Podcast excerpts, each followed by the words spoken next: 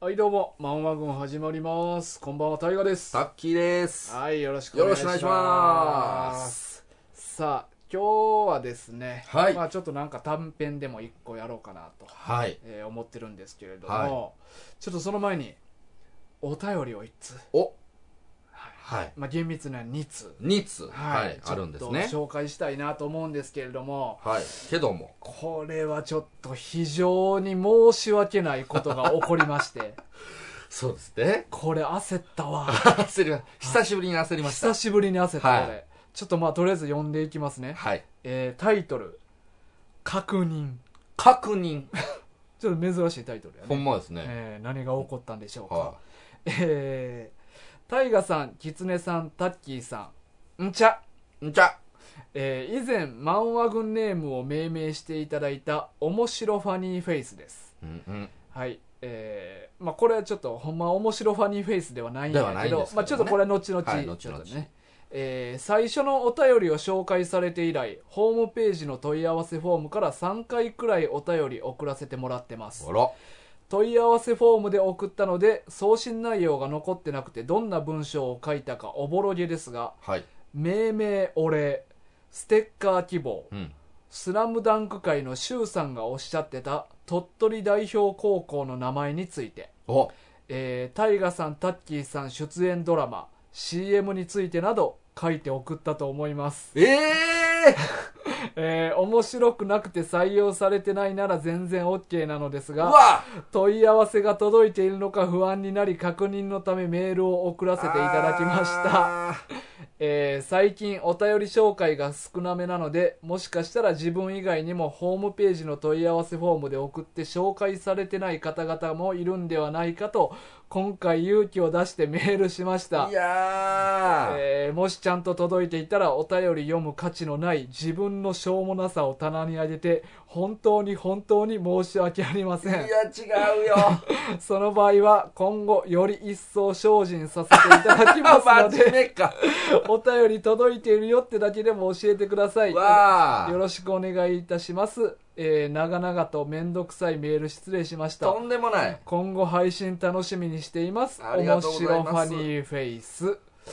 大河君これはいや、これマジでやばい わ。もう、やってもうた。やってやもってもうてる、うたこ。れ。これね、俺届いて、はえ、マジでって思って俺。い。冷や汗。冷や汗ほんまに。あのー、うわー、申し訳ない。というのも、はい。今回何だったんでしょあのーどうやうらはい。迷惑メールフォルダに入ってしまってた迷惑。迷惑じゃないのに、迷惑じゃないのに。あのーまあちょっと、まあ、G という、まあ、某会社がありまはしいたはいねはい。世界的そうなそうね。 G グル。ルがあっあて G グル。もうほぼ言うてるから。 G グルさんの、まあ、メールを使ってるやんマンワーグンツアットメアットマーはクい Gmail.com、Gmail そう、はい Gmail.com でね、はい。そこがどうやらあーこれ大河にとって迷惑かなっていうふうに判断したみたいで勝手に、はい。ジーグルがね G グルがね。そうそうで迷惑メールフォルダにどうやら入ってしまあってってーであのまあ以前もあったやん、はいはいあのありまメイしたねンフォルダに入ってないいや、そう。でプロモーションとかそういう別のフォルダに入ってたっていうので、んはいそこは俺毎回確認しててはいはでも迷惑メールフォルダに入ってるっていうのを俺ちょっと確認してないはくい。てなるほど。でしかも今回分かったのが、はあ他にももしかしたらそういう人おるかもと思って、はい迷惑メールフォルダバーって見てんけい。ど、はい。迷惑メールフォルダって30日分しか保存してくれへんねんえああ、そうか。もう今が不要とされるものの入るとこやから。そう、はいはいはい、だから30日より前に送ってくれた人のはえー自動的に消えてしまってた可能性あってということは、ファニーフェイスさんの。脳は以前のんがもう見られへんようになってしまっててああ、やってもうたー俺これマジでこれもうこのメール見たらさ、はい。めっちゃ送ってくれてるやん、めっちゃ遅れてくれてる。うん、これ、だから最低のだから3通ぐらいは、この前にあるってことでしょそうそうそうやってもうてる。いや俺もな正直、はあ名前つけたけど、はいそれについての返信ないなとは思っ思ててだからまああのまあもちろん、あのお便り途中で送る送れへんはもうその人の自由やし、まあまあまあ、そうですね。でまあ俺は、まあ、まあまあそういうこともあるか、はまあ、ちょっと寂しいけどなうんうんぐらいやってんけど、はちゃんと送ってくれてたずっとい。申し訳ない。マジで申し訳ないこれは、だから、出ちゃいますか。陳謝陳謝、大、大陳謝の儀でしょ。あちゃうねちゃうねあ、違う。今回ばかりははマジ陳謝やい。マジ陳謝。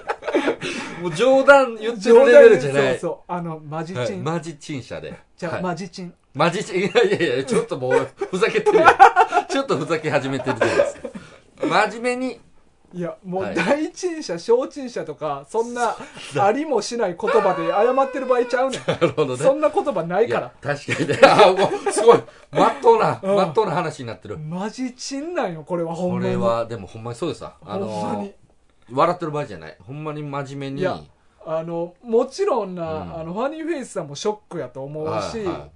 もう俺もめっちゃショックやねんいはいうん。こんなことやってもうたっていういやおそうですよね便り読みたかったしないや、お、お便りいただけるって僕らからしてめちゃくちゃいや嬉しいじゃないですか。あのねもうんう。あの読まんなんてことないからいや、そうそうそうなんですよ。うんだからこれはね、まあ多分、ものすごい大人気のうんポッドキャストで、うんもうなんか100万通ぐらい来るんですそうそと、毎日。もうちょっとごめんなさい、確認しきれてないんですわ、ぐらいならね、まああり得るかもしれないですけど。 100万通はちょっと言い過ぎだ けど言 い過ぎやうん ちょっと言い過ぎや言い過ぎやそれはけど、でも、まあそうじゃないじゃないですか。うもうね、言うても、そんなにね、もうむしろこういただけることに感謝感謝そのうそうやねポッドキャストですから、いただいたものは必ず読むと。そうそうやねんそんな、ね読まんほどもう手に、はい持て余すぐらい来てないからいやそうそうですよ。うん全部ちゃんともう感謝を持って読ませてもらうからな、そうそうそういつもどんだけ面白くなくてもそうそういやもうで もほんまに賞味そうよいやそうそう面白くなるなれへんはこっちの腕あそ次第うですやよねからなそうそう呼んでのそうこっどちん次第なですから内容かっていうのじゃなくてねうんだからもうほんまにだからその送っていただいて、うん読まれへんなとうんいうことがあれば、うんもしかしたら、まあ、もうこういうことはねないようにもうこちらも徹そ底うしそますうけ迷ど惑もメールもちゃんとチェックするからこれからでもまあまあもしうんそういう方が他にもいらっしゃっいたら、やそうやねうんそうだから無視したんじゃなくて、うんあのーチェックこっちのチェック不足でしたっていうことで、だからもう読まれへんかったしもう送らんとこうってもし思ってる人がおったら、うんこれはもうほんまに申し訳ないあのまた送ってく ださいほんまにいやそうですねもううん本当に申し訳ございませほん、んまに、うんということですもうマジではい申し訳なかったです、はい。 すごい。初めてじゃないですか。初めこてんなに真面目にち謝ゃってるんのはと。いやだってさ、メールの文章を書くってさ、うんめっちゃ時間かかることやいとや思うねん俺そほうんでまにすよ。もううん結構時間かかる作業なんですみよ。んな長文やからうな、ほんまに、ね。それを何通うも、ん。もうないことにしてしまったっていうの が俺もう申し訳なさすぎていや、むしろね、うんなんつうのよくうん、その、書いていただいてましたね。ほんまにその反応をこっちはして、うんできてなかったわけじそゃうないそでうすか。そうでうもん送り続けてたと。こんなさ命名しといて、はい後から来たメール無視なんてするわけないからな、そうですほねんまに、うんで、面白くないから不採用な。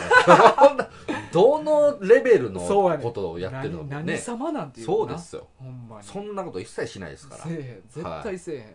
だからもうファニーフェイスさんだけじゃなく、はい。もう読まれてないっていう人も懲りずにちょっとほんまにこれからも送ってください、はい、そうですね。もうこれからはチェック漏れはもう絶対ないと思うんで、だもう、だから、改めてこちらもね、うんまあ結構大河君をメインにチェックいただいてるじゃないですか。うんうだかんらもう僕もですし、うん狐さんも、だからちゃんとチェックできるようにして、ううん、んうんうん3人で見ていきましょう。でも前なんかつもそれやったそよれねやりましたよね。やってやったなけんかど。この1個のアカウントを複数の端末でみんながそれぞれ見れるようにできへんかなってしてんけどうまくいかんかうったよまねくいかなかったんですよね。あれやなんかり方ないんかいや、なわかんない。じゃあもう一回ちょっとチャレンジしましょめっちゃでも調べてんけう。ど、はやっぱ結局なんかないみたいい。ないんすか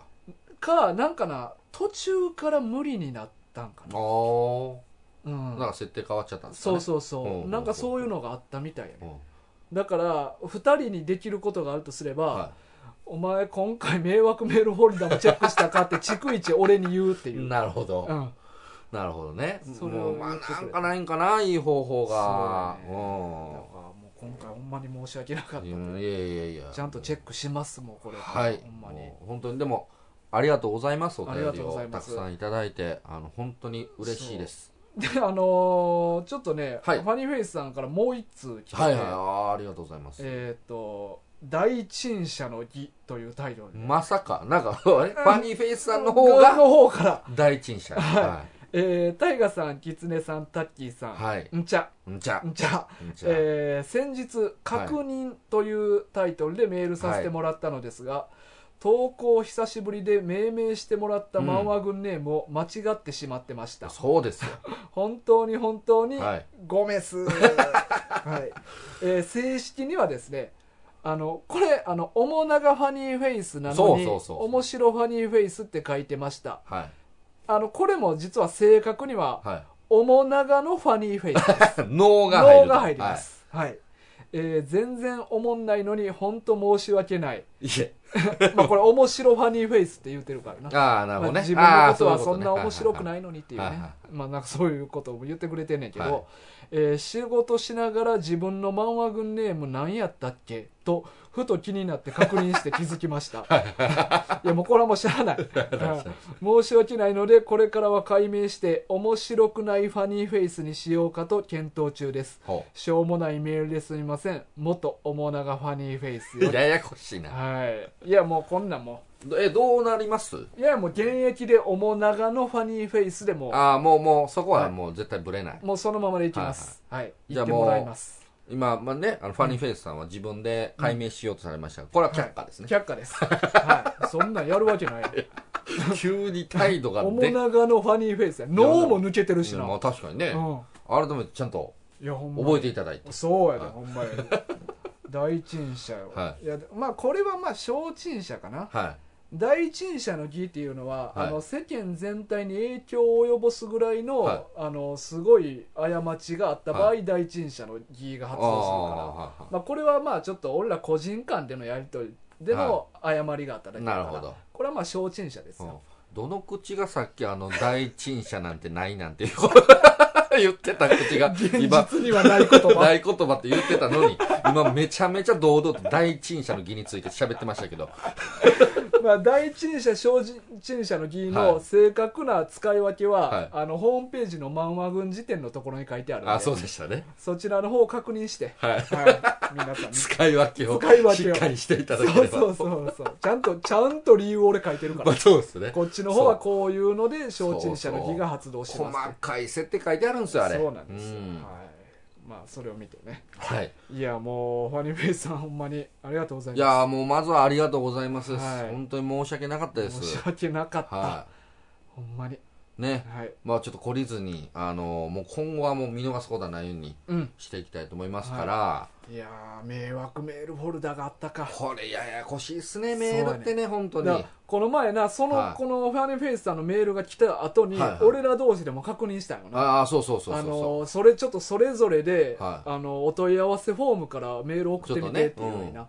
で俺が送ったやつは、は迷惑メールフォルダに入ってんっい、おおていうかそれで分かってんなるほど俺のんが俺のんが届いてないってなって、はいはいはで狐が送ってくれたやつは普通のに来ておおいったメインフォルダに来てはでタッキーのんははいプロモーションに来て、あ、うわ全部バラバ ラやで狐のんだけ、はい言うたらあのキャリアメールそはのあ au ソフトバンクドコモがが末尾につくメールで送ってくれとったからメインに入ってるなるほどでタッキーと俺はフリーメールやねそうですねでなぜかタッキーのんはプロモーションに入って、はいはいはいで俺のんが一向に届かんなーっていうので、はいいろんなん見た時に迷惑メールフォルダはいっていうのではい見たら、はい俺のんがあって、はいそこに入ったってことかあーいやこの振り分け難しいーなって思ってそうやねどういうだからまあキャリアとフリーメールのう、ん、まあそあこれのは振ねり分けは分かんないけど、フリーメール内でも迷惑メールとプロモーションに振り分けられるっていう意味分からんこと起きてうるんかねら、えしかも俺ら両方確か G あヤフーメール僕はヤフーメール俺は G メールから送るはいはいいやあ G いメールやで俺な 確んで、かにねなん確でかに同じね G グルがやってる会社で ねのやつを俺使って送ってんねん迷惑に入るとなんでやねんどないなってんねん どう G いグうル判断なんかわかんないですが、まあもうこれはちょっともう細かくチェックするしかないですね。んまにちょはっいとジーグルしっかりしてくれよなねえ。まあちょっとな今伏せて言ってるからどの会社か分かってないいだろやういけや、ど大体わかりま すわ。うんしっかりしてそれで、わからない人はね、 そもそも知らないわ。 ジーグルでわからない人はわ、そもそも知らない。あそう まあまあじゃあ今日の本編いきますかはい、行きましょうか。はいえっ、と今日はですね、はえっい。と短編の「えー、ヤギ座の友人」っていう、はい、そうなんです。ははい、これあのまあ毎回ちょっと短編いはいはをやるっていうのを、まあ、月1本あって、い。はい。で何かやりたいやつあるってタッキーに聞いてやん,、はいはそしたらタッキーが結構すぐ「ヤギ座の友人どうですか?」ってい。送ってきてそうですね。はい。で俺、まあ、全然聞いたことないから、はああええよええよって言ってんけど、はいこれなんでヤギ座の友人を選んだ、い。完全にね、うん、フィーリングなんですよ。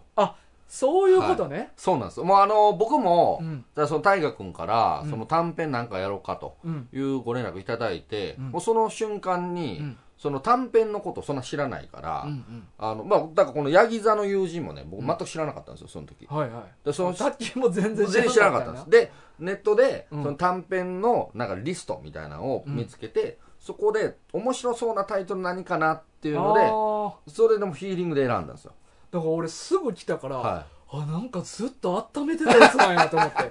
俺しほんまにあ温めてたやつなんやって思いながら噛み締めて読んでたし、い。ごめんなさい、そうだ よ。そうやったんですこれがタッキーの温めてたやつかかっきってずっと気になってたんや、そこうそうの作品みたいな。ごめんなさい、全く。っていうわけじゃないそのでは場ないで調べてまあそフうそうィーリそうそンうグでなそうなんですよ。まあ、単純にね、なんかまあ、タイトル的に、なんか、ヤギ座の友人っていうのが、なんかちょっと引っかかるというのと、まあ、あまあ、珍のし、いタイトルよあらすじも、まあ、一応チェックしてね。うんで、まあ、その、ミステリーというか、うんううんん、なんかそういうものやっていうから、ああ、なんか事件もので、まあ、短編やったらなんか面白いかもな。で、まあ、あと、原作がねうん、おついちさん。あそうそうそうそまあ、それおついちさんそんなに僕読んだことないんですけど、うんあの過去に、えーと「少年少女漂流記」っていう漫画を読んだことがあって、でそこの印象がなんか結構良かったから、うん面白いんじゃないかなとうはいはい、思はっい、て、えー選んだだけです。はい、まああれよねあの原それも原作をついちでそうそうそう漫そう画が、えー古谷宇まるあそうそうそうそうそうまあ、俺らが昔あの少女漫画喫茶さんとやった「うんライチ光クラブ」ああそそうですねうん、そうそうやねんなそうそうそまあ、うそう、今回は原作を追記で作画が三岡勝先生、うん、このえこの方はご存知いやーちょっとご存知ないんですよね、うんいや僕も知らないですね、でこれ「ジャンププラス」で連載しててんなああそうですね「ジャンプコミックス」ってここ、うん僕もねで僕は電子で読んだんですけど、書だかいてまら「すジャねンププラス」でやってたっていうことはまあアプリなんやなあだあから怪獣8号とかはいはいはいはいやってるやつでやってたっていう、だかなるほどねらこれ56年前の作品なんやけど、うんそんな時から「ジャンププラス」あったんやなあったんですね俺はちょっと全然ほんまにここ1年ぐらいで「ジャンププラス」で読み始めたからうん全然昔とか知らんかったんやけど、ねなんか結構早いうちからもうアプリのやつあったんですねそうやな、うん全然知らんかったなそうそうそでまああらすじの方がですうね、はいえー、と主人公であるうん松田優也は、はいまあ、ある夜同級生の若槻直人がうん殺人を犯した現場に遭遇するねんなはいでこの若槻直人っていうのは学校でものすごいいじめられとってんうんうんでまあおそらく追い詰められてはいまあそのもういじめっ子が誰かっていうのもうん主人公は知ってるから、うんうんまあ追い詰められて、まあ、そいつを殺したんだろううんっはいていうので、で、まあ、いつもなその主人公の優也ははいいじめられてるのを見ながらはい申し訳ない気持ちをんなんか抱えてて、はいはいはいどうにかできへんのかでもどうにもできへんなってういう、んでその夜殺人を犯した、はいえっ、と直人なおとと出会って、直人がこう去っていこうとすんねんな、はでもそれを引き止めいて、うん2人でちょっとしばらく、えー逃げるっていはいはいうは話なんやけいど、はまあ大筋はそうなんやけいど、うんはいちょっと不思議な設定が1個ああってりますねでこれ何かっていうと、はいこの主人公の優也の家っていうのが、うんまあ、優也の自室が、うん自分の部屋が2階にあんねんな、はい一軒家の、うんまあ、ちょっと丘の上に立ってるうんうんうん一軒家の2階にあって、でその2階にはいつも不思議な風が吹いて そうそうそうそうそうで毎朝ベランダを開けると、うんもう落ち葉だらけになってるな、はいはいはい風が吹いて、うんでもその落ち葉の中に混じって、うんいろんなもんが混じってるとはいまあこの漫画で描かれてるのやったら、うんなんかタケコプターみたいなもんがあっうたんりとか、うんあとあるはずもない、はい昭和70何年の卒業アルバあーうんうんうんとかはムなんたら子犬とかい、うんそうそう犬がね 犬生き物も来るそうあとなんか袖が4つある服どこの生物が使ってんねんみたいそなうそうそうそうもう現実世界ではほんまやったらありえへんようなもんが飛び込んでくる、っそうはい、ていう不思議な設定があって、うんである時ちょっと未来の新聞の切れ端が飛んでくんねんな、日付がね日付が発行された日付がちょっと1週間ぐらい先なんかな、うんそうですねでそこにある内容とそのあ殺人を犯した直人はいとのちょっとこう関係性があっての、まあ、話が進んでいくうんうんっうんうんていう、まあなんか一個そういう不思議な設定があるっていうね、はいミステリーでそうですうね、んこれはうんあのーまあ、僕は全然知らなかったですけど、うんなんかそのこういう作風なんですよねああえっ、とおついちおついちさんのそうそうそうあの実は俺おついちにはい大学生ぐらいの時かな、いハマってた時期あってほうほ小説結構もう10冊も読んでないかな結構いっぱい読んでんうねでも結構読んでますねそうそうそうそうへでこのおついちさんの特徴として、えは、こういう不思議ないうんあの理由もないはい、不思議な理現由も象ないそうそうなんでこういう不思議なことが起こってるかっていう説明もなく、は一個不思議な設定をポンと置いとくっていうのいが、はおついちさんの特徴であもはあるねんなあはなんかまあ俺がまあ読んだ話でやいと、はいはいはい例えば「傷」っていう傷作品うんは、えっと、なんか超能力使える、はい、まあ、物を移動させるテネキレシスみたいなはいはいはい超能力使える人がおってうんでそいつは物を動かすだけじゃなくてうん人の体についた傷を動かすこともできないえだから例えばタッキーの体にはもう顔面を斜めに切り裂くような傷がついいてたおとーしたやばいらなうん俺がこうタッキーに触れたら、はそのタッキーの傷はをい俺に移動させることでいきる、やばいやんうんでさらに俺はがいその傷を狐に移動させることがで きるそれえすごい能力ですけど、うんそれできます実際まあまあでもそれはなんかちょっとそのキャラクターのバックボーンとかもあって、うんちょっとまあなんかいろいろはなんかトラウマとかい、うんいろいろ抱えてる子やからそういうのをするいやいやいややいやね例えばね、その傷を、うんまあ、自分に移すって、まあ、もうこれも結構な勇気がいるじゃないですか、うんうんうん激痛ですわ激痛です激痛ですよ激痛でです激痛をうん自分に一回持って、うんでそれを要は最終的に他の人にああの移行しようとまあまあ思ったとしても、うんうんこの自分が受けた時点で、えー、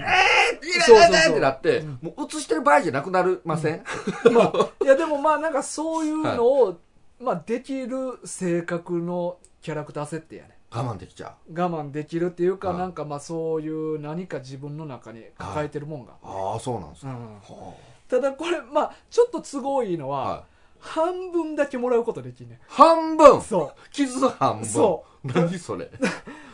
う例えばタッキーが、はまあまあめっちゃわかりやすく言うと、はい深さ2センチの切り傷があっい。たら、は1センチ分だけわ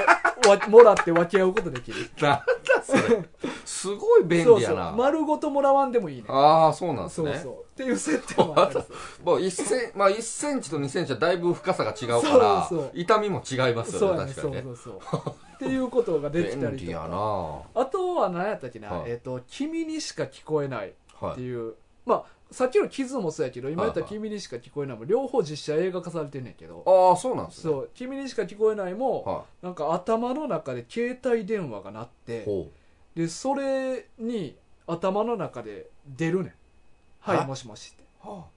そしたらイメージね。イメージまあ最初はまあイメージやと思ってんねんけど、そしたら向こうも「あもしもし」って言って出んねああん明らかになあ、出る。で頭の中でこう喋れんねやんか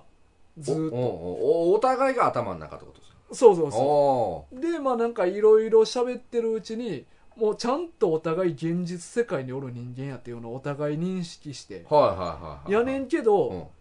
どうやら、うんその喋ってる相手と1時間の時差があると1時間1時間1時間時差あるやつと頭の中で携帯電話で喋ってるっていうえどうなんのどういうことどういうことちょっと全然想像できへんわいやだから例えば今まあんそその小説の中であったかは知らんけど、は例えば俺が今テレビ見てて、はあい今地震起きたってはいなるやん、はそしたら向こうは1時間前やからまだ起こってないと、いはあはあはあでも1時間後にあほんまや地震来たってなるとか、はまあなんかそういうあの不思議な設定を生かして、まあ、物語がちょっと進んでいくあほ話うちょっとなんかあんまりピンときてないですねあそーのいやなんかわかるんですよ、うんうんまあ、なんか君の名はもうなんかそんな感じだあっあたじそゃうやないですねか君の名は You are rope な えそんなんで言ったっけ そんなんやった あちゃうあちゃういいやや分からん You are rope って You 何 are rope の方しか見てない何 You are rope ってえ知らん 知らない大丈夫君の名はあ、違う違う違う、それアダルトビデオのあー話。違う違うじゃあ違う違う。びっくりしたわ、今。あそうなんや 違う違う違う。どっちの話してんのかない やいや、ややこしいなうぁそれ、え、あうんれ、アダルトビデオはアダルトビデオはあれうん、時差あるんですかいや分からんねんな知らん生やからうね。んうんそう生ねやからもうなんか、なんか1時 間前に、あの、なんか結締んめだ、結んだやつは、1時間後に遅れて快感にか出てくるみたい快感とやった行動にズ レがあるな。話なるほど。 なんかまたじゃあ変なや、やってる側手応えないな。ないい、ないんですよ。いだろうって言ってても、はいそうそう言うたら向こう何も反応ない。わかんない。いや、何もみたいな。そそしたら1時間後普通に、もう行為が終わって道歩いてたら、あ ービクビクビクビクビクーンってなってのけぞるわけや。う変な企画思いついたのか。普通に電車とか乗って変 たら。な思いついたで、それをずーっと後ろの方でカメラそうまそうそうそう回してな。そう。それが面白いですよ。 1時間そろそろ経つそぞ、うそそうそうろそろ来るぞ、いそうやそーうんビクビクビクビクーンって言って。めっちゃいい企画じゃないですか。 いや、まあアダルトビデオの話はいいですよ。あ いや、なんかね、そう、一、電話をすうるん。の、の時間のズレうん。が、なんか、え、こそれコミュニケーション取れてんのかなみたいな、ちょっと想像がわかんないんですよね、僕。あーまあなんかここで別にそれを広げる必要もないんですけど。まあまあでもなあ君の名はでも普通にまあやり取りしてたやんかそうですね。ただ、うんあれは、あの、なんか、直接コンタクト取ってるんですよああ。そうかそうかだからなんかノートとかに書いてると確かにかなそうなんですよでも電話はダイレクトにコンタクト取ってるじゃないですか、で1時間前の人と1時間後の人とが会話ど成り立ってんのかというか、まあまあだってそのうん1時間後の人うんが喋ってる内容って、うんえーとまあ、こっちに1時間前の人に、うんえーい話の内容がいくわけでしょ、うんでその1時間前の喋った人は、えー、と1時間後に行く、えんちょっと分からへんわえでもまあ別に普通に喋るだけやからなまあそうですよね、うん時間差でしょう、んでもいうんちょっと分からへんなえなんで普通に喋るだ いけややからなんかその1時間後の人うんが喋ってる内容ってうん1時間前の人の世界ではうんまだ喋ってないでしょその人は1時間後に喋るからあそういうこと喋ってないのにうんここに来るわけでしょうん1時間前にうんということはだから怒ってないその時怒ってないことが、あまあでもそこ、まあ、未来とつながるっていうことやから、いやーなんか分からへんななんかちょっとまだつながらない ですよ、まあ僕の中では。確かに厳密に考えたら何かそういうちょっとパラドックスは起きうるかんうもなうんんうん確かにまあまあまあ、まあ、ちょっとこれはまああのうん本編とはちょっとそうね,、やねまあ違う話やだからあのーそんなこと起これへんやろみたいな、うんうんうんことがまあ言うたらおついちさんの小説とか話でははい一個まあ不思議なポイントとして置いとくってういうんうんうんなんかもうデビュー小説もはい何だっけな私と花火と夏の死体やったっけなほちょっとタイトルちょっとあやふややけどはデビいュー作なんやけど、う、うん、それも主人公がはい死体やねおああもう死んでる死ん主で人る公は死んでるそう斬新ですねそうやね、はいもうあの路路肩に捨てられてる死体目線で話が進はむなあんで私ががこんなことになったかのかなるほどはい今私をなんかうんうん人が来て私に今何をしようとしてるはいはい死体目線での話がずっと進んでるへえ面白いな着眼点は、そうだからなんかそういうのがないろいろあるっていう、なるほどね、うんじゃあそこの点がね僕ちょっとおついちさんの特徴まあ分かってなかったもんで、うんうんまあ、選んどきながらなんですけど、うんあのだから単純に読み始めた時に、うんそのベランダのにいろんなものが、うんしかも時空を飛び越えてやってくる、うんうんうん、えどういうことっていうあーこれはもうずっと読みながら気になっちゃいましたねあー逆にねそこ引っかかってもう引たっかかっちゃったらんですよもうこの作品全然入ってけへんよ そううそうそうそうそうそう だからね今回ねうん自分で選んどきながらねまあツッコミどころ満載やなってめっちゃ思っちゃいましたよ、ツッコミどころはね、うんまあまあいっぱいあるんや、はい実際は、まあまあね、でもまあそこに関してはまあ俺はまあそういうもんでとしとこって思って読んでたからあんま気にならんかったけそどうですねだからこう、いまあおついちさんのことをあのよく知ってる人とかうんは、まあ最初からその体でうんうんうんいけるってことですもんね、まあ俺はむしろ青津一さんらしい作品やなと思った、うんまあそういうことですよねうんあ雰囲気もぽいわとう思っんうた、んうんうんそれ結構まあ漫画っぽい感じというか、まあうんうんライトノベルっぽい作品というか、うんうんうんまあティーン向けな要素は結構あって、はいはいはうん、だからそういうのも含めてまあぽい作品やなとは思っいたうわん俺なるほどねうんうんうんうんそうやなまあそう引っかかったところっていうのはなんか他にもあっいやもう正直なとこいっぱいありますよたあそいっぱいあるうどこあのまあそうやななんかこうまあこういうお話の中でねこういうう、んまあオチはちょっとさすがにねもうううんんミステリーもんやから、まあねちょっとこれは言えないんですけどもうんうんうんうーん,、なんかこうミステリーの展開としても若干僕はちょっとそのご都合な感じで終了させに行ったなみたいなのは思ったりしますし、うんまあ、めっちゃ細かいところで言うと、あのまあ、これはあのだいぶ過去回もう何回で言ったかはちょっと自分でも忘れてしまったんですが、あの僕ですね何気にこう危機管理能力が結構高いんですよ、だどうやらそうみたいなそうなんですよあからその駅のホームで待ってても、うんうんうん誰もいないんですけども、うん誰かに押される可能性みたいなのは考えて、うんうんいつでも踏ん張れるようにあそうやそれ今度急に俺やるって言うとったな 言うてた言うてた忘れてたわそれやん のだからね、うんあの忘れてるとは思ってたんですけど、うんあの僕駅のホームに朝立つたびに思い出してま すから、俺がそう大河君がって一応考えてますからね僕てかほんまに俺おったらめっちゃ怖いめやっちゃろ 怖いよめっちゃ怖いずーっと抵抗や ってるもう構え大て学おる時点でねもう絶対話しかけるからもうさせないですけどで一応でもねもうその話ですら覚えてるぐらいなんあですあよ俺忘れたなそうで、まあ、こういうね危機管理能力を持つぼ僕としてはですね、うんまあ、これ本編の中でですね、まあ、主人公たちは、うんまあ、要はその殺人をうん犯した少年と、うんその主人公がその主人男の子をかばって、うんまあ、逃避行するような、うんうんまあ主軸の話じゃないですうかん、でまあ電車に乗ったりして、うんいろんなとこ転々とするんですけど、うんだからもう普通に電車乗ったり公共の場にいたりとうかんして、そのひ周りに人がいる中で、うん事件の真相についてとか本当にお前が殺したのかとか、その話ベラベラベラベラ喋ってるんですよ。一応その時もうすでにニュースになってるあそうそうそそうニュースで全国に放送されてて、そんなまあ要は16歳の少年がうんみたいな容疑者でで出てる中、ダメダメそんな喋ったら普通に歩いてるよな普通に歩いて、で電車もねそのガラッガラの、まあ、ど田舎のねローカル線で、うん全然もう主人公たちしか乗ってない車両で喋るんなら、まだしもね、普通のとあの東京の都心部の、もう両隣に人がいてなおさらもう立ってる人すらいる、うんまあ、それなりに混雑してる車両内でうん事件について喋ってるんですよ、こんなことありえないまあでもそこも一個言うとしたら、なその殺人を犯したというはい直人は、うん、自首するつもりでおったからあまあそうですねもう別にうんいつバレてもいいうんっていう気持ちでずっとうんうん街うんを歩いてるから、いやまあまあ本人はね、うんでもあの捕まったら自首じゃなくなりますからねまあまあまあまあそうまあいやでも自首ってはいもう捜査始まったら確か自首じゃなかったと思うであそうなんですか確か捜査始まってる中こう例えば要はドラマとかであるじゃないですか、うんその交番にね行って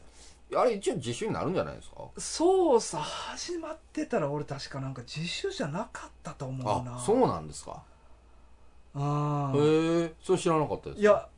ちょっと怪しいけどなんか俺そんなん聞いたことある気すんねんなえほんならじゃあ捜査始まる前に行かなあかんってことは、うんじゃあめちゃめちゃハハードですねうんその殺したら速攻行かんとうんだからあ自首やけどなんかそれによってはいなんか刑があ減刑らがね減らされるとかあタイミングによって刑が変わると、うんとかあなあんかそれはもう捜査この状況では確かそういうのは起こらんはずやと思うなるほど、うんまあ、そそれを分かってんのか分かってないのかまあまあまあな確かに分かってなさそうや分かってなさそうですけけどどねなもうどうでもええわみたいな気持ちでおったんやろうけどなうんなるほこどいねつはうん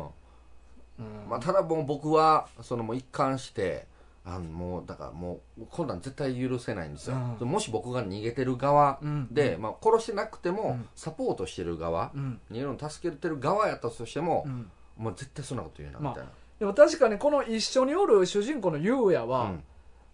捕ままあある事情で、はこの時点では直人に捕まってほしくないって思ってたい、まあそうそうそうなんですよねあの優也が止めるべきよなそうそうそうそう今ちょっとこの話はうん、そうそうそうこの話ちょっと2日後にしよそうなんかそうあーみたいな、あーえっ、とあのあそ駅前のマクドが美味しいよねそうそうとかなんかそんなそうごまかしたりとそかうそうなんかそんなんしてほし いんうですそうよやな事件のこと喋りだしたそらう喋りだしたらねあーっとーって言って東京ってすごい街だそうそなうみそたうそういななそんなことうをんするべきやなって僕はほんまやと思うんですうんうけんうんど、うん平然と確かにね堂々と喋ってますからあーここはねもうやめてほしかったですねそうやな、うんあとなぜか中野ブロードウェイの中にある店舗が鍵あ開いた状態で入れるのよなそうそうそうそうそうそうなんか奥にある探偵事務所の玄関っぽいうんところがあって元ね、喫茶店みたいなそうなそとうそうそこうろなあんな都合よくね、うん鍵が開いてますか、うん空き店そ舗こで寝泊まりすんねんなそうそうそうそうあーあ開いてるとかね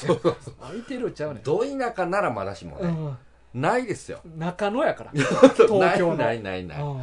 ないでしょないないないないよそらねうん都心部ではないですよないと思う鍵があの開きっぱなとこなんそうやてねでも誇りも詰まって募っててなそうそうそうあそう何年もこのままだみたいな何年も開いてたそん な秋っぱ誰も気づいてないそんなことあうるん超絶ラッキーですね超絶ラッキーやったなあれはそううんだから若干ねやっぱその物語の展開としうんうて、んこうちょっとね僕はねその違和感を覚えるところがそういうところが数点あっうてん、まあうんねまあまあこれもねやっぱ小説と漫画の違いというか、はいはいはなんか漫画ってほんまに絵があるから、い、うん、もう情報ダイレクトやんか、そうですね、うんだからやっぱり小説って俺どっちかっていうともう字字読んでうん今起こってることを想像するのでまあ精一杯やから、はいはいはいはい結構その前こいつが何言ってたとうか、んうん前どういうことしてたとか、うんそういうのってあんま思い出しにくいんよね、うんはいはいはいはいはい漫画よりも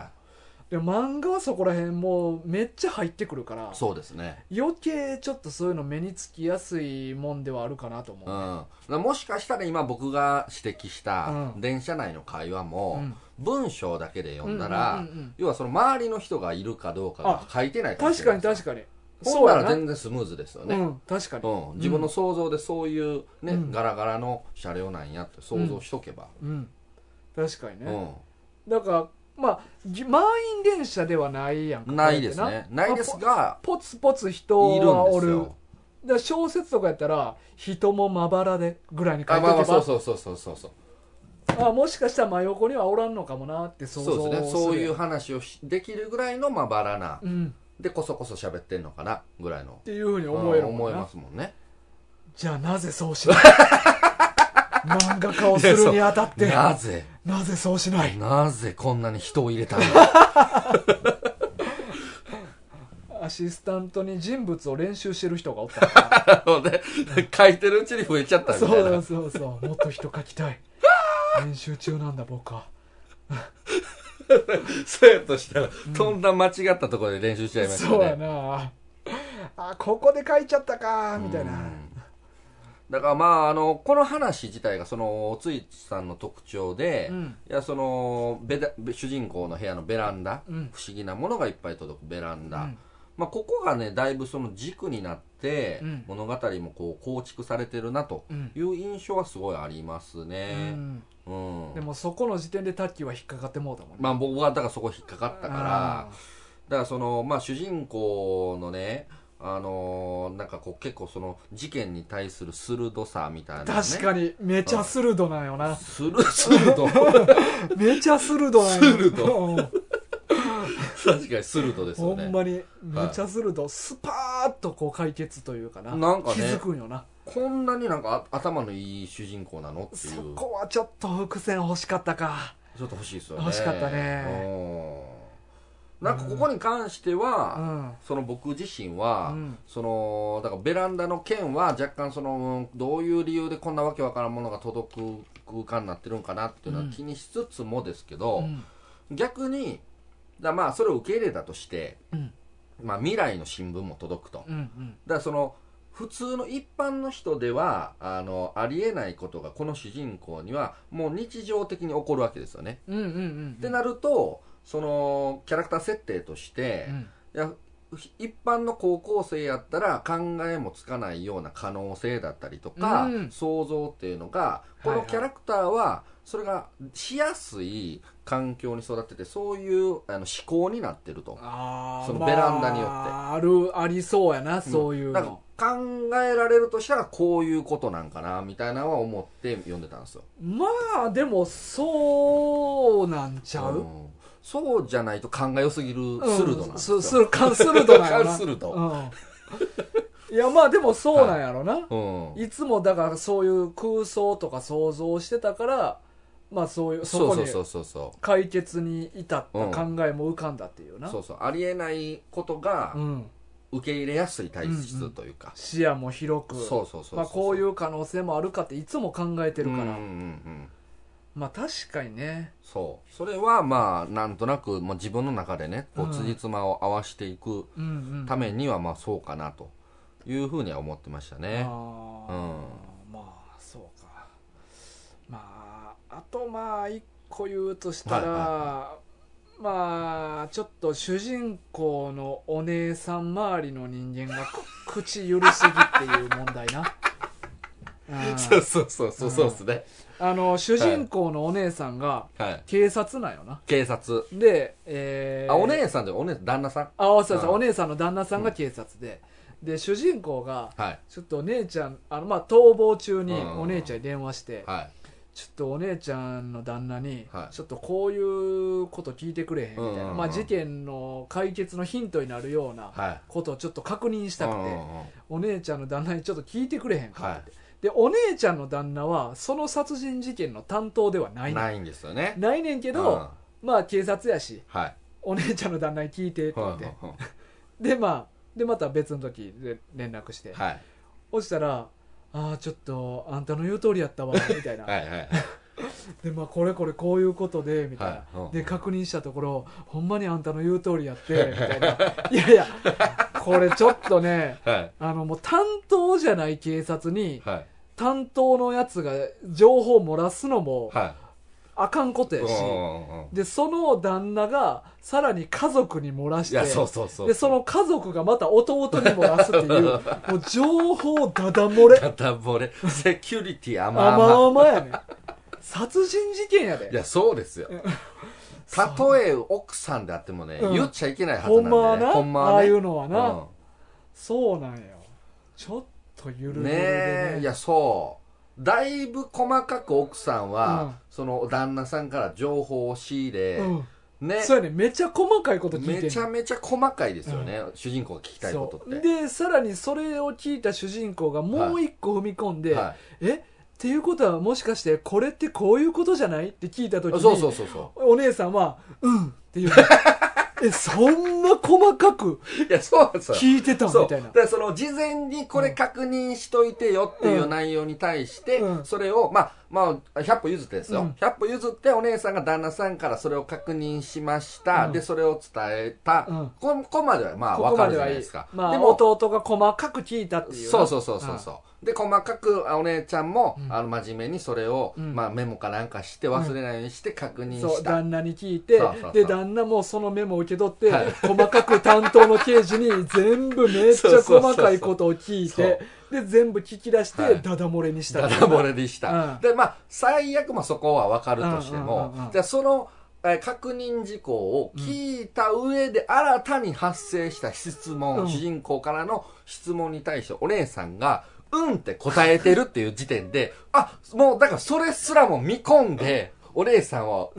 旦那に確認してたんだっていうねお姉さんかまあ旦那かどっちかどがっちかが勘が鋭いからそうですねまあ、これを聞いてくるっていうことは、まあ、ついでにこれも確認しとった方がええよなって思ってな そうそうそうそうあらかじめそうそうそうそもそもの質問もめっちゃ細かいのめにっちゃ細かいのにさらにもっと細かいことそうを自分で編み出して聞いたっていそうそうそうそうもしかしたらこれも知りたいかもみたいな可能性をね、うん広げ てはっきりと「うん」ってすぐ答えられる状態にまで持っていってるはいはい想定通りみたいなな そうそうそうそうそうそうもうなんかもう作中でお姉さんが刑事なんかなって 思ういぐやらほいんまにはっきりと答えてはまっすきもりんね「うん」って 即答それについてはねうんみたいななんかそのあれはほんまにちょっと多いって思いましたねうんうんさすがにね、さすがにね、うんだからあそこのあのまあもちろんその単行もう単巻で終わっちゃう作品やから、まあ一巻で終わらせないといけないとかなんかまあ、あの動画とかで言うたら尺みたいなもんでね、うんなんか縛りがあるんかもしれないですし、まあ、物語の展開的にあの瞬間でやっぱある程度その真相にガッと近づけないといけない、うんまあそういう展開というか段取りなんだろうなっていうのは理解できるんですけど、うんちょっとねお姉さんが出しゃばりすぎてて ちょっと急にねうんご都合な感じが出ちゃいましたよねまあ兄弟揃って勘いいんかな勘いいんすかねだってお姉ちゃんも言うたらあの主人公の部屋ってうんもともとお姉さんの部屋ああそうでしたねだからお姉さんも多分そういう経験してきてるはずやあからなるほどなるほどだからお姉さんもはい勘と想像力がいいから、ああ弟がこれを聞きたいっていうことあは、はまあもうっていうことは可能性考えたらこれも聞きたいはずやなっていうふうにお姉さんも思っいてすごい兄弟が育成されてますうんねそうあそうのそう部屋で鋭し兄弟やね鋭教会鋭兄弟がやっぱな、うんいやそういうことですよねうんもうそうじゃないとあんなん絶対答えられますうねん僕とかがそれね漫画家さん聞かれてうん「あの確認しといたよ」って言っうてんでその後に「これはもしかしてこうか」って言われたらうんごめんもう一回それはまた確認するわってなるよ なりますもんね、あれもうなんやったら「えどういう意味?」って言うてそうそうそうそいや意味わからんえそれ聞く必要ある?」とか言って言ってまいそうやもんなうねだからやっぱあの兄弟がやっぱ生活環境でうん特別感が鋭かったっていはいはいうはいことやわそうですねうんだからやっぱ最終的にあのベランダがうん軸になってますね軸になってるうなんでそこがもうタッキーは納得いかんか そらう そうそうそうそうそうそう全てが砕け散ったという砕け散ってしまいましたねああなるほどね残念なことにああなるほどはまあまあねまあ俺はなんかその大学の時おついちめっちゃ読んであはいてはいはいで八木座の友人やる、やろうって言われて、はい手に取った時に、はいあおついちやんと思っておお俺はなんか、まあ、内容はさておき、はいなんかすごい懐かしい気持ちであ読めてん俺、あああそれは良かったですうよん逆にああおついちやわーみたいなうん感じでだから僕全然その大河君がおついちさんを呼んでたっていうのを知らなかったから、うんうんだからちょっとこう僕自分で呼ん選んだ身として呼んだ時に、ああ大河君ごめんなさいと思ったんですよああいや俺はもう全然ああそれならよかったうでんすわ懐かしい気持ちでなんか読めたな、まあ、そううですねだからおついちさんの作風というか、うんそれをちゃんと分かった上なら全然楽しめるものかなという、あそういえばねあの、ここどうでもいい情報なんですけど、うんこの若月君っていうねこう殺人を犯した犯男の子はい、が、えーまあ、この子がヤギ座なんですようんうんうんで誕生日がね12月30日、はいはい僕と一緒なんですよえ 僕タッキ12ーそうやった僕っけ12月30日なんですよええこれはほんまに偶然あ呼んでてヤギ座なんやヤギ座あまあそれもあってこれ選んでるんですあなるほどねなるまさかほど誕生日の設定が一緒やと思わなくてこれちょっとびっくりしましたえじゃあ若月君と一緒で、はタッキーもやっぱヤギ座やからヤギのことちょっと人より詳しいいや、全然詳しくない。全然詳しくないよ。若月君そう言ってた で僕ヤギ座なだけになんか、アザゼルのヤギが、そうみたいなのそがうね。ヤギのことは人よりちょっと詳しいんだ 言ってタまッしキたーねもそう じゃない全然詳しくちない。ゃうの全然知らない。ええー、なんで全くヤギに興味がない。あそうはえいえー、それはねう、んそれは、あの、共通じゃないですよ。あそうなんや、若月君だけはい。かだけですね。ああ、はいそういうことねなかなかいないんじゃないですか。そうのんカニ座やから、カニのこと詳しいですとか、みんな確かいにないでしょ。ああそうやなそうそうそう。ででもそれで言ったら俺主人公の優也って天秤座なんやんか、は俺と一緒やねお天秤座、まあそう天秤、まあ、星座は揃んうまあでしょ1うから。ヶ月あるから、まあ、そうそうそう。揃いやすいですけど。まあ、でそうもな天んですね秤座とヤギ座ヤでギ今日座はなあじゃあまさにこのだからそうそう登場人物と同じ星座でうん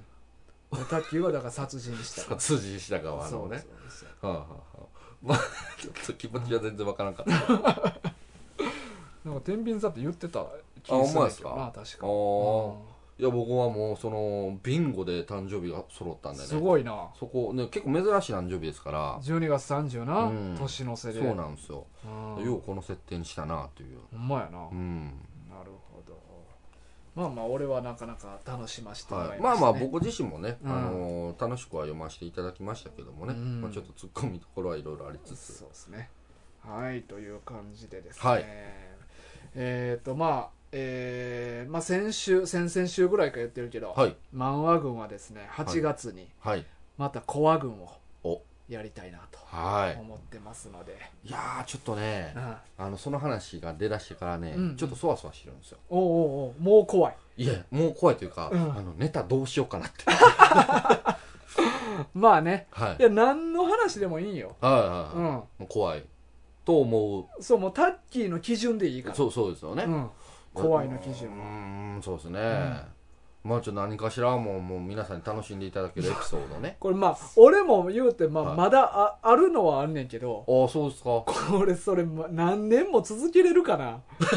いやそうっ仮すによね漫画軍がまあ10年ぐらいやったとしてうん俺10年後までこれできるかなと思っていやーなんるかわこうこう怖い体験とかなんかのエピソード更新していかないと、うんうんうんちょっともう僕スタックがそもそもないんですうよ、んうんうん通常のコア軍でいくとね、うんだからもうだからもうひねくり出して、うんもう変な変化球のコア軍しかそういや用意できへんななーんってかいうもう探しに行くしかないよな、うんなんかそういう幽霊出るところに全裸で行ってみたい ななんかそうそうっいすうなんかもう罰当たりみたいなことをもうこうんう寄せてる行動を自らしていかんとちょっと目的がいろいろ変わっちゃいそうで引すけきど、寄せていかんともうないかもしれへそうんでかすら、ね結構このコーナー、うん自分たちの首を絞めちゃう可能性もありますが、ううんんうんやっていうかまあタッキー自身が怖い存在になるとかああなるほどど逆にねそうそう、うんうんうんこの前こんなことやったったんですわあみたいなそういう話ありなんですね、うんありありそうそうえでもなんか探偵の時の話とかあるんじゃないん怖い経験した話とかああいやまあまあうんありますよう、んうんまあ、あ るわあるあ うるんありまそうすやありろますまあまあ、はいはい言える範囲なんかは知らんけど、うんまあもう言えるんじゃないですかねああもう言える、はいうん、まあなんかそういうのもありそうやからな、はいはいいはいろいろあるんちゃうかなとそう思っでてすねだからそれをまあちょっとまた皆さんからもね、えー募集したいなと思ってまぜすひので、ぜひよろしくお願いしまぜひ送っすてくださいでまあステッカーとかもありますし、さっきファニーフェイスさんもあそうですねステッカー希望そう希望言ってくれてたっていうのもあるんであの、まあ、お手数ですけどもう一遍はちょっと住所とかご住所うん、送っていただければまた送らせてもらいたいなと思いいまはすーいよろしくお願いしよろましすくお願いします、えーというわけでね来週は「キツネと漫画軍」かなはいはい皆さんまた聞いてください、えー今週のお相手は大ガとタッキーでしたさようさようななら